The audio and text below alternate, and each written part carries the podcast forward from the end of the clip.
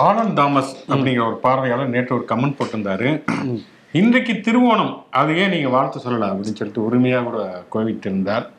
உண்மையிலே வருத்தத்துக்குரிய விஷயம் தான் ஏன்னா வந்து கடைசி வரைக்கும் நம்ம ஓணம் வந்து நெஞ்சு வரைக்கும் இருந்தது. ஆனா வாயில வாழ்த்த வரல.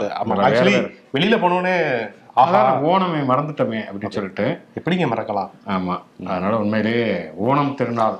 தாமதமான பொதுவா தாமதமா பிறந்தநாள் தான் வாழ்த்து. இப்ப வந்து ஓணத்துக்கே தாமதம் வாழ் சொல்ல ஆரம்பிச்சிட்டாங்க. அப்படிங்க. அப்படிங்க வருத்தப்பட்டாலும் ஆனந்த் தாமஸ்க்காக நாம் சொல்லுவோம். ஓணம் திருநாள் நல்வாழ்த்துக்கள். எங்களுக்கு ஸ்டாலின் மாதிரி மலையாளத்தில் சொல்ல தெரியாது. அவரே வந்து ஓணான் அசம்சகர்னு சொல்லிட்டு மலையாளத்தை சொல்லிட்டாரு. தமிழ் மாதிரி பேசியிருந்தாரு. தமிழை தமிழ் மாதிரியே பேசுகிறோம். அனைவருக்கும் இனிய ஓணம் திருநாள் நல்வாழ்த்துக்கள். திருவோணம். ஷோக்குள்ள போவோம். இது சொல்றது சொல்லட்டும் ஷோ ஒளிப்பதிவாளர் கார்த்தியுடன் நான் சிவகுமார். நான் உங்கள் நண்பன் சரண்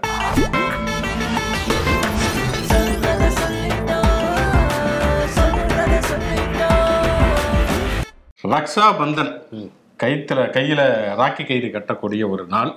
இதே முன்னாடி வாழ்த்து சொல்லிடுவோம். அதுக்கு கோவிச்சுக்குவாங்க எல்லாரும். அனைவருக்கும் இனிய ரக்ஷா பந்தன் திருநாள் நல்வாழ்த்துக்களை சொல்லிக் கொள்ளலாம். ஏன்னா வந்து சகோதரத்துவத்தை வலியுறுத்தக்கூடிய ஒரு நாள். இது வட மாநிலத்துல தான் பெரும்பாலும் கொண்டாடப்படுகிறது. இருந்தாலும் தமிழ்நாட்டிலேயும் அங்கங்க அது ஒரு குறிப்பா சென்னையில அதிக அளவுல கொண்டாடுறோம் நானும் சென்னையில வந்த பிறகுதான் ரக்ஷாபந்தன் கயிறே எனக்கு வந்து கட்டினாங்க முதல் முறையா. வந்து. ஆமா. ஏதோ சேட்டை பண்ணிருப்பீங்கன்னு நினைக்கிறேன். சென்னைக்கு வந்துட்டு. ஒரு கட்டி இருக்கிறாங்க இங்க இவங்க அதிகம் இல்லையா? மார்வாடிகள் அதிகம். ஆமா. அதனால வந்து அது பழைய எனக்கெல்லாம் எங்க ஊர்லயே வந்து ரக்ஷாபந்தன். இல்ல ஊர்ல வந்து பிரம்மகுமாரிகள் சமாஜம். அவங்க வந்து கட்டி விடுவாங்க அவங்க பிரைம் மினிஸ்டர் மினிஸ்டருக்கு சிஎம்கே கட்டுவாங்க ஆமா. அதனால வந்து இந்த ரக்ஷாபந்தனுக்கு வந்து மிக முக்கியமான ஒரு சிறப்பு என்னன்னா இது வரைக்கும் ரக்ஷாபந்தன் அப்படிங்கிறது ராக்கி விரும்பி கட்டி கொண்டவர்கள் உண்டு. ராக்கியை பார்த்து தலைதெறிச்சு KGF ராக்கி பை மாதிரி ஓடினவங்களும் உண்டு. இதெல்லாம் ஒரு கட்டத்துல உண்டு. ஆனா இந்த ரக்ஷாபந்தன் வரலாற்றில் பொன்னெழுத்துக்களால் பிடிக்கப்பட வேண்டிய ஒன்று. ஏன்னா இந்த ரக்ஷாபந்தனுக்கு தான் மத்திய அரசு சிலிண்டருக்கு இருநூறு ரூபாய் விலையை கொடுத்திருக்கிறது. ஏத்துனது யாரு? அவங்க தான் ஏத்துனாங்க அவங்க தான் குறைக்கணும். ஆமா. அதாவது இந்த ஒரு முறை வந்து இந்த மருத்துவ படிப்பில் ஓபிஎஸ்கான இடஒதுக்கீடு வந்து திமுக வந்து கேஸ் போட்டு அப்ப வந்து நீதிமன்ற தீர்ப்பு சொன்னாங்க. அது வந்து உறுதிப்படுத்த பிறகு அண்ணாமலை மோடிக்கு நன்றி சொன்னார். ஏன்னா வந்து அவர் தான் வந்து வாபஸ் இது அதை வந்து ரத்து செய்தார். ஆமா. அது நீதிமன்றம் உறுதி செஞ்சு. அவர் ரத்து செய்ததுனால தான் இவங்க கேஸ் போட்டாங்க. நீதிமன்றம் கொடுத்துச்சு அப்படிங்கிற லாஜிக்கலி அது கரெக்ட் தானே? ஆமா, அது யோசிக்கிறாரு பாருங்களேன். பயங்கரமான யோசனை அது. அது மாதிரி தான். இவங்க வந்து கிட்டத்தட்ட ஒரு எட்நூறு ரூபாய்க்கு மேல வந்து இவங்க விலை ஏற்றி விட்டு இப்ப இருநூறு ரூபாய் அப்படியே. குறைத்திருக்கிறார்கள். ரக்ஷாபந்தனுக்காக கொடுக்கப்படக்கூடிய பரிசு. இதுக்கு விளம்பர பேப்பர்ல வந்து பக்கம் பக்கமா கொடுத்துருக்காங்க அது அதுக்கு மேல வரும்னு நினைக்கிறேன் வந்து. ஆமா இந்த மானியம்னு ஒண்ணு வருதா உங்களுக்கெல்லாம்? அந்த இது சிலிண்டர் மானியம்? வரலங்க. எனக்கெல்லாம் சூனியமா தான் வருது. முதல்ல வந்து நீங்க எல்லாம் வந்து வறுமை கோட்டுக்கு மேல இருக்கீங்க. எங்களை மாதிரி ஆட்கள் தான் நீங்க டேபிள் கீழே இருக்கீங்களா? வறுமை கோட்டுக்கு கீழே இருக்கீங்க. அது எடப்பாடி தான் இருப்பாரு. இல்ல எல்லாருக்குமே மானியம் கொடுப்பதாக சொல்லப்பட்டது. அதுக்கப்புறம் கொஞ்சம் கொஞ்சமா வந்து இப்ப யாருக்கும் வர்ற மாதிரி தெரியல. நம்ம பார்வையாளர் கூட கமெண்ட்ல போடலாம். இருபது ரூபா முப்பது ரூபா நாற்பது ரூபா ஐம்பது ரூபா சில்லறைகள் தாங்க வரும். ஆமா. அது வருதா இல்லையா என்னன்னு தெரியல. அவங்க இருபது ரூபாய்க்கு மானியம் போட்டாங்கன்னா பேலன்ஸ் கம்மியா இருக்குன்னு அறுபது ரூபா பிடிப்பாங்க பேங்க்ல ஆக மொத்தம் வந்து நமக்கு மைனஸ் முப்பது ரூபா வரும். இது ஒரு பக்கம் என்னன்னா வந்து ரக்ஷாபந்தன் இங்க பிரச்சனை கிடையாது. எலெக்ஷன் வரப்போகுது அப்படிங்கிறது தான் இதுல இருக்கக்கூடிய மிக முக்கியமான மண்டையில. இருக்கிற கொண்டைய மறக்கலையே அப்படிங்கிற மாதிரி தான் வந்து ஃபுல்லா ஒவ்வொரு முறையும் இந்த தேர்தல் நேரத்துல தான் ரொம்ப கரிசனமா மாறிடுறாங்க. ஆமா. அன்பு எல்லாம் பீரிட்டு எழுது ரக்ஷாபந்தன் கொண்டாடுறாங்க. அது இப்ப தேர்தல் வரப்பு நெருங்க நெருங்க வந்து பல்வேறு விதமான அறிவிப்புகள் பல்வேறு விதமான சலுகைகள் வந்து அள்ளி தெளிப்பாங்க. அப்படின்னு அன்னைக்கு எதிர்பார்க்கலாம் தானே பெரிய யோஜனா வேலை வாய்ப்புகள் ஐம்பதாயிரம் பேருக்கு. ஆனா அவர் சொன்னது வாக்குறுதி கொடுத்தது ரெண்டரை கோடி பேருக்கு கொடுப்பேன்னாரு. கொடுத்தா அப்படி. ஆனா ஐம்பதாயிரம் பேருக்கு தான் கடைசி அது ஒரு தடவை சொன்னா நூறு தடவை சொன்ன மாதிரி பாட்ஷா ஐம்பதாயிரம் கொடுத்தா அதை நாளால பெருக்கி பெருக்கிக்கணும்? பெருக்கிக்கலாம் அப்படிங்கிற. அந்த அந்த ஐம்பதாயிரம் பேருக்கு என்ன வேலை கொடுத்துருக்காங்கன்னு அப்பாயின்மெண்ட் பண்ணி பார்த்தா தான் நமக்கு தெரியும். இன்னும் நிறைய இல்ல அதுலயே ஏற்கனவே வேலை பார்த்தவங்க எல்லாம் அவர் கொடுத்திருக்காங்கன்னு அது ஒரு ஸ்கேம் ஓடுது. செத்து மல்லிகார்ஜுன போனவங்களுக்கு இன்சூரன்ஸ் இன்சூரன்ஸ் கொடுத்தாங்க. அதான் மல்லிகார்ஜுன கார்கே தான் சொல்றாரு. எனக்கு அதுல பாதி பேர் வந்து ஏற்கனவே சீனியராலாம் ஆயிட்டாங்க. அவங்களுக்குலாம் ஆர்டர் கொடுத்திருக்காங்க அப்படின்னு. அவங்க சரியா வேலை பார்க்க மாட்டாங்க அதனால திருப்பி ஒரு அப்பாயின்மெண்ட் கொடுத்து இனிமேலாவது வேலை பாருங்க அப்படின்னு சொல்லி ஞாபகப்படுத்துறாங்க. கொடுக்கறது. அதனால வந்து இப்ப இந்த ஐந்து மாநில தேர்தல் நடக்கிறப்ப தான் அந்த இதெல்லாம் எய்ம்ஸ் திட்டம் வந்தே பாரத் ரயில் திட்டம் அதெல்லாம் அதெல்லாம் அறிவிக்கப்பட்டது. ஆமா. அதனால வந்து நிறைய திட்டங்களுமே அள்ளி செழிக்கப்படும் அப்படிங்கிறது வந்து உறுதி உறுதி. அதனால எல்லாருமே காத்திருப்போம். இனிமேல் இனிமே ரக்ஷாபந்தன் ஒரே சர்ப்ரைஸா இருக்க போகுதுங்க. மத்திய அரசு வந்து ரொம்ப நான் திருந்திட்டேன். யார் சொன்னா? தேவாவே சொன்னாரு. அப்படிங்கிற மாதிரி மோடியே சொன்னார். நாட்டை அப்படிங்கிற மாதிரி. செஞ்சுட்டாரா அப்படிங்கிற மாதிரி. இப்ப அடுத்து தீபாவளி பொங்கல்லாம் வேற வரப்போயிருது இப்ப அடுத்து வந்து அடுத்த மே மாசத்துல பாத்தீங்கன்னா இப்ப விநாயகர் சதுர்த்தி வரும். சரஸ்வதி பூஜை தீபாவளி சும்மாவே ஆடுவாங்க. சலங்கை வேற கட்டி வரிசையா வந்து. இந்துக்கள் திருவிழாவா வருது. அதுல இந்து முன்னணி வேற என்னன்னா பயங்கரமா வந்து ஒரு மக்கள் பிரச்சனைக்காக ஆர்ப்பாட்டம் நடத்தணும்னு எச்சரிச்சிருக்காங்க. என்னன்னா வந்து விநாயகர் சதுர்த்தி வந்து திங்கக்கிழமை தான் வருதான் ஆனா ஞாயிற்றுக்கிழமை தமிழ்நாடு அரசு சொல்லிருச்சு. அதனால லீவு கிடைக்காது. சத்திய அதனால அதை கண்டித்து உடனடியா வந்து திங்கக்கிழமைக்கு மாத்துங்க விநாயகர் சதுர்த்தியை. இல்லைன்னா கொழுக்கட்டையில நாங்க வந்து உப்பு கம்மியா போடுவோம். ஆர்ப்பாட்டம் நடத்துவோம் அப்படிங்கிற மாதிரி சொல்லியிருக்காங்க. பிள்ளையாருக்கு ரோசம் வர்றதுக்காவா? இல்ல இவங்களுக்கு. ஓகே மக்கள் பிரச்சனை எவ்வளவு இருக்குது? இதுல விநாயகர் சதுர்த்தி ஞாயிற்றுக்கிழமை கொண்டாடினா என்ன? திங்கக்கிழமை கொண்டாடினா என்னன்னு சொல்லிட்டு ஆக மொத்தம் இப்ப விநாயகர் சதுர்த்திக்கு வந்து பெட்ரோல் விலை குறையும். அதுக்கப்புறம் ஒவ்வொன்றாக படிப்படியாக குறையும் என்று எதிர்பார்ப்போம். ஹாப்பி ரக்ஷா பந்தன் ஆமா ஹாப்பி ரக்ஷாபந்தன் தமிழ்நாடு ஒரு திட்டத்தை தமிழ்நாடு அரசு ஒரு திட்டத்தை திமுக அரசு ஒரு திட்டத்தை அறிவிச்சு ரெண்டு வருஷமா அந்த அந்த இழுத்து ஒரு வழியாக செப்டம்பர் பதினைந்துல இருந்து கொடுப்பதாக அறிவித்திருக்கிறது. ஆனால் முந்தானத்து ஆட்சிக்கு வந்த கர்நாடக காங்கிரஸ் அரசு ஜரூராக வேலையை காட்டியிருக்கிறது. நெருப்பா இருக்காங்க. ம், பொறுப்பா இருக்காங்க. வரலட்சுமி ஏன்னா வரலட்சுமி கிரகலட்சுமி. கிரகலட்சுமி. பிரசாந்துக்கு பிடிக்காத ஒரு பேராவே ஆயிடுச்சு பாவம். ஆமா கிரகலட்சுமி. வரலட்சுமிக்கு வேற ஏதாவது நோட்டீஸ் வந்திருக்கு எண்ணெய் இருந்து இது வந்திருக்கு போல இருக்காது. ஏதோ போதைப் பொருள் கடத்தல் ஆமா. உங்களை தனிச்செயலாளர் அப்படின்னு சொல்லிட்டு சமத்துவ மக்கள் கட்சியின் சார்பாக மாவட்ட தலைவர்கள் கண்டித்து ஆர்ப்பாட்டம் நடத்தப்படும். அப்படின்னு அவர் சொல்லல. நம்மளே சொல்லிக்குவோம். கிரகலட்சுமி திட்டத்தின் கீழ் ஒவ்வொரு குடும்பத் தலைவிகளுக்கு மாதந்தோறும் இரண்டாயிரம் ரூபாய் வழங்கக்கூடிய திட்டத்தை. வந்து கர்நாடக காங்கிரஸ் தொடங்கி வைத்திருக்கிறார்கள். அது ராகுல் காந்தியுமே வந்து கலந்து கொண்டு அதை தொடங்கி வைத்திருக்கிறார். கிட்டத்தட்ட ஒரு கோடி இருபது லட்சம் பேர் வந்து அதுல பலனடைய. மாசம் பதினேழாயிரத்தி ஐநூறு கோடி நிதி ஒதுக்கீடு பண்ணியிருக்காங்க. பரவாயில்லையே. ம். ஆமா கர்நாடகாவில் பெரிய இதுதான். அது அந்த அந்த விழாக்கு வந்த ராகுல் காந்தி பேசும் பொழுது பேட்டியடிக்கும் பொழுது பத்திரிகையிடம் சொல்ற சொல்லுகிற பொழுது இது பத்தி சொல்லியிருக்காரு. அந்த சீனா ஒரு இப்போ சமீபத்தில் ஒரு வரைபடம் வெளியிட்டிருந்தாங்க தெரியுமா? அவங்க அப்பப்போ அந்த மாதிரி வரைபடம் ரிலீஸ் பண்ணுவாங்க. இந்தியன் இந்தியன் டூ மாதிரி. அப்பப்போ புதுசு புதுசாக மேப் வெளியிடுவாங்க. அதில் அருணாச்சல பிரதேசத்துடைய பல பகுதிகளை தங்களோடு இணைத்து கொண்டு அதை வெளியிட்டு இருக்கிறார்கள். காஷ்மீர் ஏற்கனவே அவங்களுடைய இது மாதிரியே தான் இருக்கு. காஷ்மீர்ல ஃபுல்லா இப்போ வந்து அருணாச்சல பிரதேசத்தையுமே இது பண்ணிட்டாங்க. இதுல என்னன்னா வந்து இந்திய அரசு கண்டித்திருக்கிறது. ஆனாலும் ராகுல் என்ன சொல்கிறார்னா அருணாச்சல பிரதேசத்துடைய பல பகுதிகளை சீனா ஆக்கிரமித்து விட்டது. மோடி ஆக்கிரமிக்கவில்லை ஆக்கிரமிக்கவில்லைன்னு அவர் சொல்வது எல்லாமே பொய். உண்மையிலே சீனா அவருடைய பகுதிகளுக்கு பல பகுதிகளை விட்டு கொடுத்து விட்டார். அவர் வந்து அந்த பெயரை உச்சரிக்க கூட பயப்படுகிறார். சீனாங்கிற பெயரை உச்சரிக்க கூட அவர் பயப்படுகிறார். அதனாலதான் சீனா இப்படியான ஒரு வரைபடத்தை வெளியிட்டு விட்டது. அப்படின்னு சொல்லியிருக்காரு. பிஜேபி வந்து கடும் கண்டனத்தை தெரிவிச்சிருக்காங்க. எப்ப பார்த்தாலுமே இவங்க வந்து நேரு குடும்பம் அதாவது காந்தி குடும்பம் இவங்க எப்பயுமே சீனாவுக்கு தான் விசுவாசமாக இருப்பார்கள். இது இப்போ பிடிச்சது காரணம் நேரு தான் காரணம். அவர் காலத்திலே சீனா வந்து நிறைய பகுதிகளை பிடிச்சிருச்சு. ஆஹா. தன் கல்லறையில் புரண்டு படுத்தார் நேரு அப்படிங்கிற மாதிரி எல்லா பிரச்சனைக்கும் அவர் தான் ஒரே சர்வரோக நிவாரணி மாதிரி நேரு தான் நேரு தான் காரணம்னு சொல்லிட்டே இருக்காங்க. ஆனா சீனா இங்க உள்ள வரைக்கும் வந்து ரியல் எஸ்டேட் இதெல்லாம் போட்டாங்க போல இருக்கு. சீன நடிகர்கள் எல்லாம் கூப்பிட்டு வச்சுட்டு சென்னைக்கு மிக அருகில் வேற இது காஷ்மீர்ல தொழிலெல்லாம் துவங்கலாம் வேற சொல்லியிருக்காங்க. முதலீடுகள்லாம் வரவேற்கப்படுகின்றன அப்படின்னு சொல்லிட்டு. சோ அதனால வந்து அப்படியே அவங்களும் வந்துருவாங்க. இந்த காஷ்மீர்ல முன்னூத்தி எழுபதாவது சட்டப்பிரிவு நிக்கிறாங்க இல்லையா? அப்ப வந்து இனிமேல் காஷ்மீரில் அனைத்து இந்தியர்களும் நிலம் வாங்கலாம் நான் நிலம் வாங்க போகிறேன் அறிவித்த முதல் தமிழ்நாட்டு பிஜேபி தலைவர் யார் தெரியுமா? K D Raghavan. அவர் தான் அறிவித்தாப்பு எழுவாய பூக்களையே. இந்த இடத்துல ஒரு பிஜிஎம் போடணும் எடிட்டர் அந்த மாதிரி. நல்லா ஆக்டிவா தானங்க இருந்தாரு அவரு. ரொம்ப ஆக்டிவ் ஓவர் ஆக்டிவ் ஆகி ஒரு ஒற்றை வீடியோவில் அவருடைய அரசியல் வாழ்வே அஸ்தமித்து போய்விட்டது. போய்விட்டது.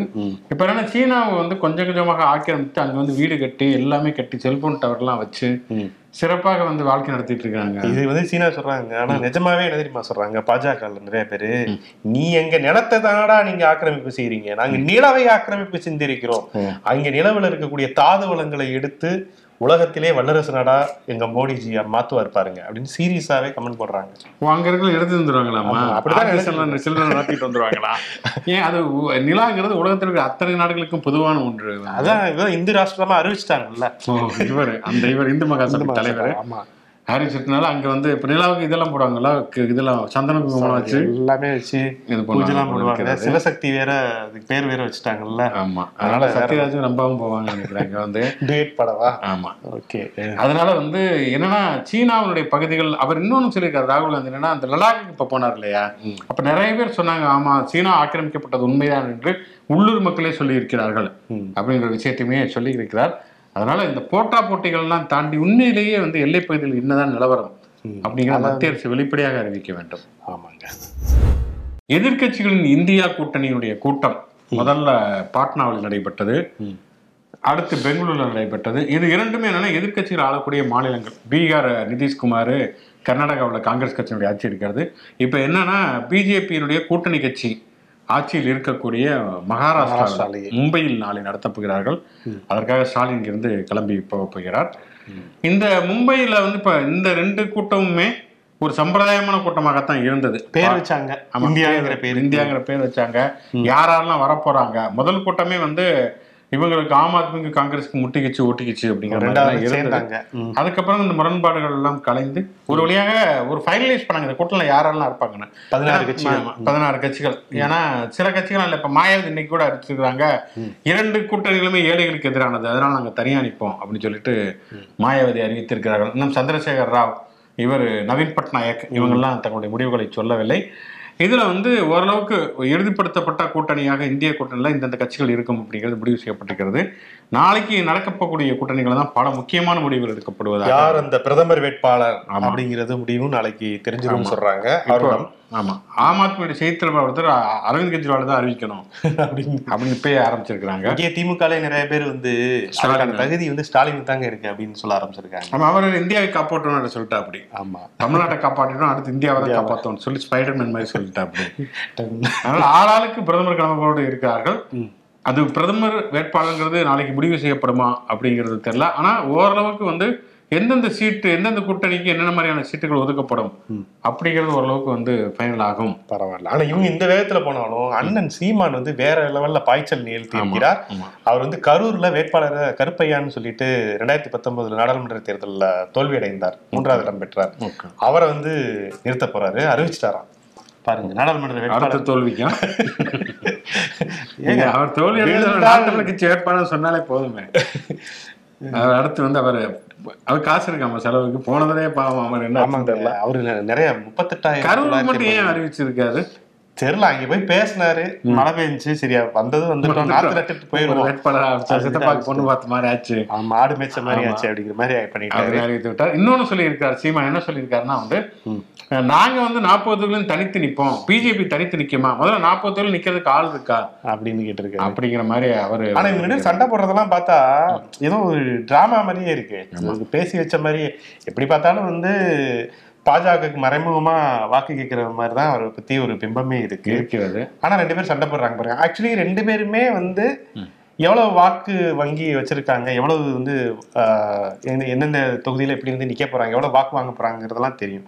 ஆனா வந்து இப்ப பார்த்தா ஏதோ லீடிங்ல முன்னணியில வர்ற மாதிரி நீங்க காங்கிரஸ் கழட்டி விடுங்க. நாங்க உங்களுக்கு ஆதரவு தரோம் உங்க நீங்க ஆதரவு நாங்க என்ன பண்ண போறோம் அப்படிங்கிற மாதிரி. அண்ணாமலை என்ன கேட்டிருக்காரு? அண்ணாமலை தவிர ஏதோ காவடி எல்லாம் எடுத்து ஆடி இருக்கிறா அப்படி அவர் ஆடி இருக்காரு அவர் என்ன சொல்லியிருக்காருன்னா வந்து நீங்க வந்து சீமான் வந்து ராமநாதபுரத்துல மோடி நின்றால் நிற்பதாக வச்சிருக்கிறார் நீங்க வேணா குஜராத்ல போய் நில்லுங்க அவர் வாரணாசியில் நிற்பாரு அங்க போய் சீமான் நிக்க முடியுமா? இவர் ஏன் இப்படி ஆயிட்டேன்னு தெரியல இப்பதான் வந்து உதயநிதி ஸ்டாலின் பீகார்ல போய் நிக்க சொன்னா அப்படி. இப்ப சீமான போய் வாரணாசியில் நிக்க சொல்றா அப்படி. இதெல்லாம் நடக்காதோ அதெல்லாம் வந்து சொல்றது சவாலா விடுறது. மோடி தமிழ்நாட்டுல வந்து நிக்கிறாருக்காக தமிழ்நாட்டை சேர்ந்த ஒருவர் ஒரு தமிழ்நாட்டை கூட அரசியல் கட்சியுடைய தலைவர் அவர் சொல்றாரு அவரை எடுத்து நான் நிப்பேன். இதுக்கு எதுக்கு இவர் போய் இங்க இருந்து இங்க போய் நிக்கணும்? புரியவே இல்ல, இது- வந்து. கவுண்டருன்னு கிடையாது. ஆமா. என்னன்னே தெரியல. எதுக்கு பதில்னே தெரியல. ஆக மொத்தம் அண்ணாமலை என்ன முடிவு பண்ணிட்டா அப்படின்னா தமிழ்நாட்டுல நமக்கு இந்த தொழில் ஓட்டு போட மாட்டாங்க. அதனால இவங்க எல்லாம் கொண்டு போய் அங்க நிப்பாட்டி விட்டுட்டோம்னா கொஞ்சம் ஃப்ரீ ஆயிரும் ஏரியா நல்லா காத்து வாங்கிட்டு இருப்போம் அப்படின்னு நினைக்கிறாரு. அப்படிங்கிற மாதிரி நினைக்கிறார் போல இருக்கு. அதனால தான் இப்பெல்லாம் பேசிட்டு இருக்கிறாரு. சரி ரொம்ப அந்த இதுக்கு மும்பையில வந்து இங்க நம்ம.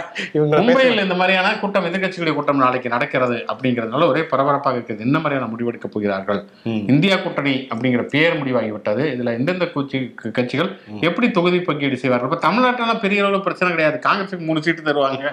அதுல மூணு கோஸ்ட்ல ஆளுக்கு ஒரு கோஸ்ட் ஒரு சீட்டு எடுத்துக்காங்கன்னு வச்சுக்கோங்க. பெரும்பாலும் திமுக தான் வந்து அதிகமா அதிகமான தொகுதிகள் இருப்பார்கள். அதுக்கப்புறம் கம்யூனிஸ்ட் கட்சிகள் இருக்கிறது விடுதலை சிறுத்தைகள் மதிமுக எல்லாமே இருக்கிறார்கள்.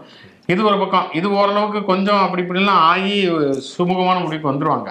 இப்ப கேரளாவுல பாருங்க. கேரளாவுல வந்து இதே கூட்டம் இருக்கக்கூடிய காங்கிரஸும் சிபிஎம் எதிரெதிர் அணியில இருக்காங்க. ஆப்போசிட் வெஸ்ட் பெங்கால்ல பாத்தீங்கன்னா திரிணாமுல் காங்கிரஸும் சிபிஎம் காங்கிரஸ் மூன்று பேருமே வேற வேற. தனித்தனி திசையில இருப்பாங்க. இருக்காங்க. இந்த மாதிரியான சிக்கல்கள்லாம் அவங்க என்ன பண்ண போறாங்க அப்படிங்கிறது தெரியல. இதெல்லாம் பேசி முடிவெடுத்தார்கள் என்றாதான் நமக்கு தெரியும். ஆமாங்க. இவங்க என்ன பேசுறாங்கிறத மோடி தான் ரொம்ப உன்னிப்பா கவனிப்பாரு. ஏன்னா அவர்தான் நாடாளுமன்ற பிரதமர் வேட்பாளர். ஆமா. சோ அதனால அவர் வந்து பார்த்துட்டு இவங்களுக்குள்ள சண்டை போட்டுக்கிட்டாங்கன்னா நமக்கு தான் பலன் அப்படின்னு பார்த்துட்டு அந்த கூட்டம் இன்னொரு நாட்டுக்கு பயணம் பயணம் கிளம்பிடுவாரு தெம்பா. பாப்போம் என்ன பேசுறாங்கன்னு. இந்த மும்பையில் எதிர்க்கட்சிகளுடைய கூட்டம் நடக்கிறது அப்படிங்கிற போய் நம்ம இன்னொரு விஷயத்தையுமே சொல்ல வேண்டியிருக்கிறது. போன முறை கர்நாடகாவில் பெங்களூருக்கு அந்த கூட்டம் நடந்த பொழுது ஸ்டாலின் சென்ற பொழுது இங்க இருக்கக்கூடிய தமிழ்நாடு பிஜேபியினர் இவன் அதிமுக வினரெல்லாம் என்ன சொன்னாங்கன்னா காவிரி பிரச்சனை இப்படி உச்சத்தில் இருக்கப்ப ஏன் இவர் அங்க போறாரு? நாங்கள் கருப்பு சட்டையெல்லாம் போறோம்னு சொன்னாங்க. போட்டு ஒரு செல்ஃபி மட்டும் எடுத்துட்டு போட்டதோட சரி. ஆமா. இப்ப மும்பையில் எதிர்க்கட்சிகளுடைய கூட்டம் நடக்கிறது. அதே காங்கிரஸ் கட்சி கர்நாடகா காங்கிரஸ் அங்க அங்க கர்நா காங்கிரஸ் கட்சியுமே வருகிறது. இங்க இருந்து ஸ்டாலினுமே போகிறாரு. இன்னொரு பக்கம் காவிரி பிரச்சனைங்கிறது ஒரு தீராத பிரச்சனையாக தான் போயிட்டு இருக்குது. ஏன்னா இந்த காவிரி மேலாண்மை வாரியம் அவங்க வந்து கூட்டத்தை கூட்டி. இவங்களாவது அவங்களே பத்தாயிரம் கண்ணாடி திறந்து விட்டுருந்தாங்க கர்நாடகா. இவங்க வந்து முடிவு சொல்றோம் திருப்பி சொல்றோம்னு சொல்லிட்டு ஐயாயிரம் கண்ணாடி திறங்க அப்படின்னு சொல்லி திருப்பி சொல்லியிருக்கேன் ஓகே இந்த ரஜினி முருகன் படத்துல வர மாதிரி பாயிண்ட் வரட்டும் பாயிண்ட் வரட்டும்னு சொல்லிட்டு. உட்கார்ந்து இருக்கிற மாதிரி இது காவிரி நதிநீர் ஆணையம் வந்து நடுவர் ஆணையம் வந்து உட்கார்ந்து இருந்திருக்கு ஸோ இப்போ இருபத்தி நாலாயிரம் ஆஹ், ஒரு வினாடிக்கு அப்படிங்கிறது வந்து தேவைப்படுது அப்படின்னு வந்து துறைமுருகன் சொல்றாரு. கட்டன் ரைட்டா கேட்கிறாரு ஏன்னா எங்களுக்கு நீர் பற்றாக்குறை இருக்கு அப்படிங்கிறதுனால அவங்க வந்து "அஹ், முடியாது ஐந்து ரூபாய் அப்படிங்கிற மாதிரி அஞ்சே ஐயாயிரம் கன அடி தான் இருக்கு. அது பதினஞ்சு நாட்களுக்கு தான் எங்களால தர முடியும் அப்படிங்கிறத சொல்றாங்க. கோர்ட்டுக்கு போயிருக்காங்க. வெள்ளிக்கிழமை வந்து வழக்கு விசாரணைக்கு வருகிறதுங்கிறனால யாரையுமே நம்ப மாட்டோம் நாங்க. நேரடியாக நீதிமன்றம் தான் அப்படிங்கிற மாதிரி சொல்லி இருக்கிறார்கள். இந்த நேரத்துல வந்து ஒரு பக்கம் நாடாளுமன்ற தேர்தல் இந்த பிரச்சனை இருந்தாலும் கூட தமிழகத்துடைய ஒரு வாழ்வாதார பிரச்சனை அப்படிங்கிறனால இங்க இருக்கக்கூடிய அனைத்து கட்சிகளும் ஒன்றுபட்டு குரல் எழுப்ப வேண்டிய ஒரு அவசியம் தேவை அது. பார்ப்போம். நிகழ்ச்சியின் கடை செக்மெண்ட் தேதி சொல்லும் செய்தி.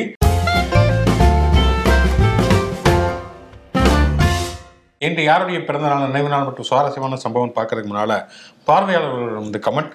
ஒரு வித்தியாசமான ஒரு கமெண்ட் நம்மளுடைய பார்வையாளர் ரவி பாபு அவர்கள் வந்து அனுப்பியிருக்காங்க. ரொம்ப ஒரு மகிழ்ச்சியான ஒரு செய்தியை வந்து நம்ம கூட பகிர்ந்திருக்காங்க. ஸோ அதுக்காக நம்ம ஒரு சுட்டி ஒரு குழந்தை இன்னைக்கு வந்து அதிகாலை பிறந்திருக்கிறார்கள். மகளுக்கு ஒரு ஆண் குழந்தை. பிறந்திருக்கிறது அப்படிங்கிற ஒரு செய்தி தாத்தாவா இருக்காருங்கிறத நம்ம கிட்ட பகிர்ந்திருக்காரு ரவி பாபு சார். ரவிபாபு சார் மாதவரத்தை சேர்ந்த ரவிபாபு சாருக்கு முதல்ல அவருக்கு நம்முடைய வாழ்த்துக்களை சொல்லிக் கொள்வோம் அதே மாதிரி அந்த குழந்தையும் அந்த குழந்தையை பெற்றெடுத்த ரவிபாபு சாருடைய மகள் இருவருக்கும் தாய் செய் இருவருக்கும் நாம் வாழ்த்துவோம். வாழ்த்துவோம். வாழ்த்துக்கள். வாழ்த்துக்கள். ஓகே இன்றைக்கு செலிபிரிட்டிகள் அப்படின்னு பார்த்தோம்னு சொன்னா இரண்டு செலிபிரிட்டிகள் இரண்டு நடிகர்கள் இன்றைக்கு பிறந்த நாள். ஒருவர் நடிகர் விமல். பசங்க திரைப்படத்துல வெறி கொண்ட விமலியனா ஒரு காலத்துல எல்லாருமே இருந்திருப்பாங்க. வெள்ளிக்கிழமை ஆனாலே விமலுடைய திரைப்படம் என்று வந்த ஒரு காலகட்டம்லாம் உண்டு. அவர் விமல் பசங்க திரைப்படத்துல இருந்து ஆரம்பிச்சு விலங்கு வரைக்கும் வந்து நிறைய படங்கள்ல நடித்தார். ஒரு கடத்துல இப்ப ரொம்ப சுதாரிச்சுட்டு எல்லா படமும் நடிக்காம தேர்ந்தெடுத்து நடிப்பேன் அப்படிங்கிற முடிவுக்கு வந்திருக்கிறார். சமீபத்துல வந்த ஜீல வந்த அந்த ஜி ஃபைவ்ல வந்த விலங்கு. வெப் சீரிஸ் வந்து அற்புதமாக நடித்திருந்தார். கொஞ்சம் சேவ் பண்ணிட்டு நடிச்சிருந்திருக்கலாம். பட் எனிவே உண்மையிலேயே அது ஒரு நல்ல நடிப்பு தான் அந்த படத்துல ஒரு காவல்துறை அதிகாரியாக. ஓகே பசங்க களவா குறிப்பா களவாணியில வந்து அவருக்கு வந்து ஒரு நல்ல ஒரு நடிப்பை வழங்கியிருப்பார். நடிகர் விமல் அவர்களுக்கு அதுலயுமே நல்லா நடிச்சிருப்பார். ஓகே விமல் அவர்களுக்கு நம்முடைய இனிய பிறந்தநாள் வாழ்த்துக்கள். அதே மாதிரி பழைய நடிகர் ஆனந்த பாபு. ஆமாங்க. ஆமா, நாகேஸ்வரன் நாகேஸ்வர புதல்வர். ஒரு காலத்துல டான்ஸ் அப்படின்னாலே ஆனந்த் பாபு தான். பயங்கரமா அந்த காலம் மடக்கி மடக்கி அவர் தந்தை வந்து எனக்கு பெருசா நடனமே தெரியாது. ஆனா நான் ஒரு ஸ்டைல வந்து சும்மா ஒன்னு ஆடி நாகேஷ் ஸ்டைல் நடனம்னு ஒண்ணு கொண்டு வந்தேன். அது மாதிரி என் மகன் அவனுக்குன்னு ஒரு ஸ்டைல கொண்டு வந்தான். டிஸ்கோ அப்படிங்கிறது உலகளவில் பாப்புலரா இருக்கையில இங்க ஆனந்த் பாபு ஆடுறது தான் டிஸ்கோ எனக்கு தெரிஞ்சு நான் வந்து டிஸ்கோவை பார்த்தது ஆனந்த் பாபு டான்ஸ்ல தான். ஆனா உண்மையிலேயே நல்லா ஆடக்கூடிய ஒரு பாட்டு. பாடுங்கள் அப்படின்னு சொல்லி டான்ஸ் ஆடுறாங்க வந்து நல்ல நடிகருமே கூட புது வசந்தம் நிறைய திரைப்படங்கள்ல அவர் நடித்திருந்தார். இப்ப நிறைய. நடிக்கிறார். ஆமா. நடிகர் ஆனந்த பாபு அவர்களுக்கு நம்முடைய இனிய பிறந்தநாள் நல்வாழ்த்துக்கள். நல்வாழ்த்துக்கள். நினைவு நாள் இரண்டு மிக முக்கியமான ஆளுமைகள். ஒருவர் கலைவாணர் கிருஷ்ணன். அவரை பற்றி சொல்லவே வேண்டியதில்லை. முதல் முதலாக தமிழ் தமிழ் சினிமாவில் சீர்திருத்த சிந்தனைகளை நகைச்சுவையின் மூலம் த வந்து தர முடியும் அப்படிங்கிறத நிரூபித்த ஒரு மிகச்சிறந்த ஒரு முன்னோடி. திரைப்படத்தை தாண்டி வில்லுப்பாட்டு இதெல்லாம் வந்து தீண்டாமை ஒழிப்பு மதுவிலக்கு காந்திய சிந்தனைகள் பெரியாரிய சிந்தனைகளை முன்வைத்த மிகச்சிறந்த ஒரு நடிகர் கலைவாணர் என் எஸ் கிருஷ்ணன் அவரை நாம் நினைவு கூறுவோம் அதே போல தமிழ் மாநில காங்கிரஸை உருவாக்கிய மூப்பனார். பனார் வாச- ஜி கே வாசனுடைய தந்தையார். அவருக்குமே இன்றைக்கு நினைவு நாள். ஆயிரத்தி தொள்ளாயிரத்தி தொண்ணூத்தி ஆறு அந்த தேர்தலில் தான் மூப்பனார்னா யார் அப்படிங்கிறது தெரிஞ்சது. தொண்ணூத்தி ரெண்டு தொண்ணூத்தி ஆறு ஜெயலலிதா ஆட்சி காலகட்டத்தில் தான் காங்கிரஸ் மறுபடியும் அதிமுகவை ஆதரிப்பது ஜெயலலிதா ஆதரிப்பதுன்னு முடிவெடுத்தப்ப சத்தியமூர்த்தி போல பெரிய ஆர்ப்பாட்டம் பிரச்சனை. அதெல்லாம் நடந்து வெளியில வந்து தமிழ் மாநில காங்கிரஸ் அப்படின்னு ஆரம்பிச்சு சைக்கிள் சின்னத்தில் நின்று திமுக தமாக கூட்டணி வெற்றி பெற்றது அப்படிங்கிறது ஒரு வரலாறு.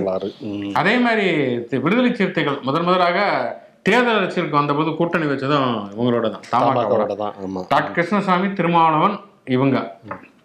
மூன்று இரண்டு தலித் அமைப்புகளோட கூட்டணி வைத்து ஒரு நாடாளுமன்ற தேர்தலை தமிழ்நாடு காங்கிரஸ் அப்போது சந்தித்தது. மூப்பன் அவர் பிரதமர் ஆவதற்கெல்லாம் அவருக்கு வாய்ப்புகள் வந்ததுன்னு சொல்லப்பட்டது. அது எந்த அளவுக்கு உண்மை என்னன்னு தெரியல. தேசிய அரசியலும் ஒரு செல்வாக்கு மிக்க ஒரு தலைவராக இருந்தார். ஜி கருப்பையா முப்பனார் என்கிற ஜி கே முப்பனார். அவரை நாம் நினைவு கூறுவோம் ஓகே நாளைக்கு எதிர்க்கட்சிகளுடைய கூட்டணியுடைய கூட்டம் அப்படிங்கனால நிறைய பரபரப்பான விஷயங்கள் நடக்கும். நிறைய விஷயங்கள் பேசுவாங்க முக்கியமான முடிவுகள் எடுப்பாங்க அப்படிங்கிறது நம்ம எதிர்பார்க்கிறோம். இங்கே அதுக்கான எதிர்வினைகளை இது ஒரு முக்கியமான விஷயம் என்னன்னா மதுரை மீனாட்சி அம்மனுக்குள்ள ரெண்டு விஐபிகள் போயிருக்கிறாங்க. ஆனா வந்து அவங்க ஒருவரை ஒருவர் சந்திக்க முடியவில்லை சிரித்துக் கொள்ளவும் இல்லை.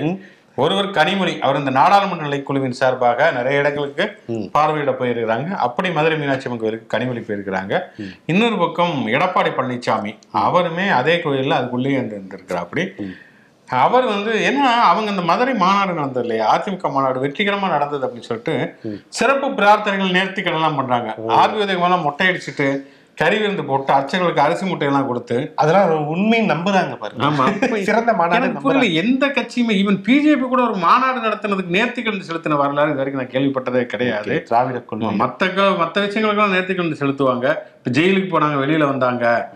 அந்த மாதிரி எல்லாம் நேர்த்திக்கடன் செலுத்தாங்க ஒரு மாநாடு நடந்ததுக்கெல்லாம் ஐயா நேர்த்திக்கடன் வினோதமாக இருக்கிறது. வந்து என்னன்னா தலைகால புரியல. நம்ம தலைகால் புரியல. இந்த அளவுக்கு அது வரும்னு நினைச்சு பார்த்திருக்கல. அவர் பாத்தீங்கன்னா ஒரே சிரிப்போட தானே இருந்தாரு அந்த விழா ஃபுல்லா. இவர் முன்னாடி செஞ்சாங்கன்னா நேத்துலாம் வந்து இவர் திருப்பதிக்கு போயிருந்தாரு. அன்புமணி ராமதாஸ் அங்க போனா ஸ்ரீதேவியோட மகள் வந்தாங்க. சோ ஒரே நேரத்துல அவங்களுமே வந்து சந்திச்சிருக்காங்க. வடைமாலை மாதிரி புளியோதரை மாலை சாத்துவதற்கான வாய்ப்புகள் கிடையாது. உழுது உழுந்து உளுந்துரும் அப்படிங்கிறதுனால எடப்பாடி பழனிசாமி மதுரை மீனாட்சி அம்மன் கோயிலை மட்டும் தரிசனம் செய்துவிட்டு வந்திருக்கிறது இப்படி நிறைய ஆச்சரியமான அனுபவங்கள் அங்கங்க நடந்து கொண்டிருக்கிறது அப்படிங்கிறப்ப நிறைய விஷயங்கள் பேசுவதற்கு வாய்ப்பு இருக்கிறது. நாளை மீண்டும் பல புதிய செய்தி கூட வாதங்களும் சந்திப்போம் நன்றி நன்றி நன்றி.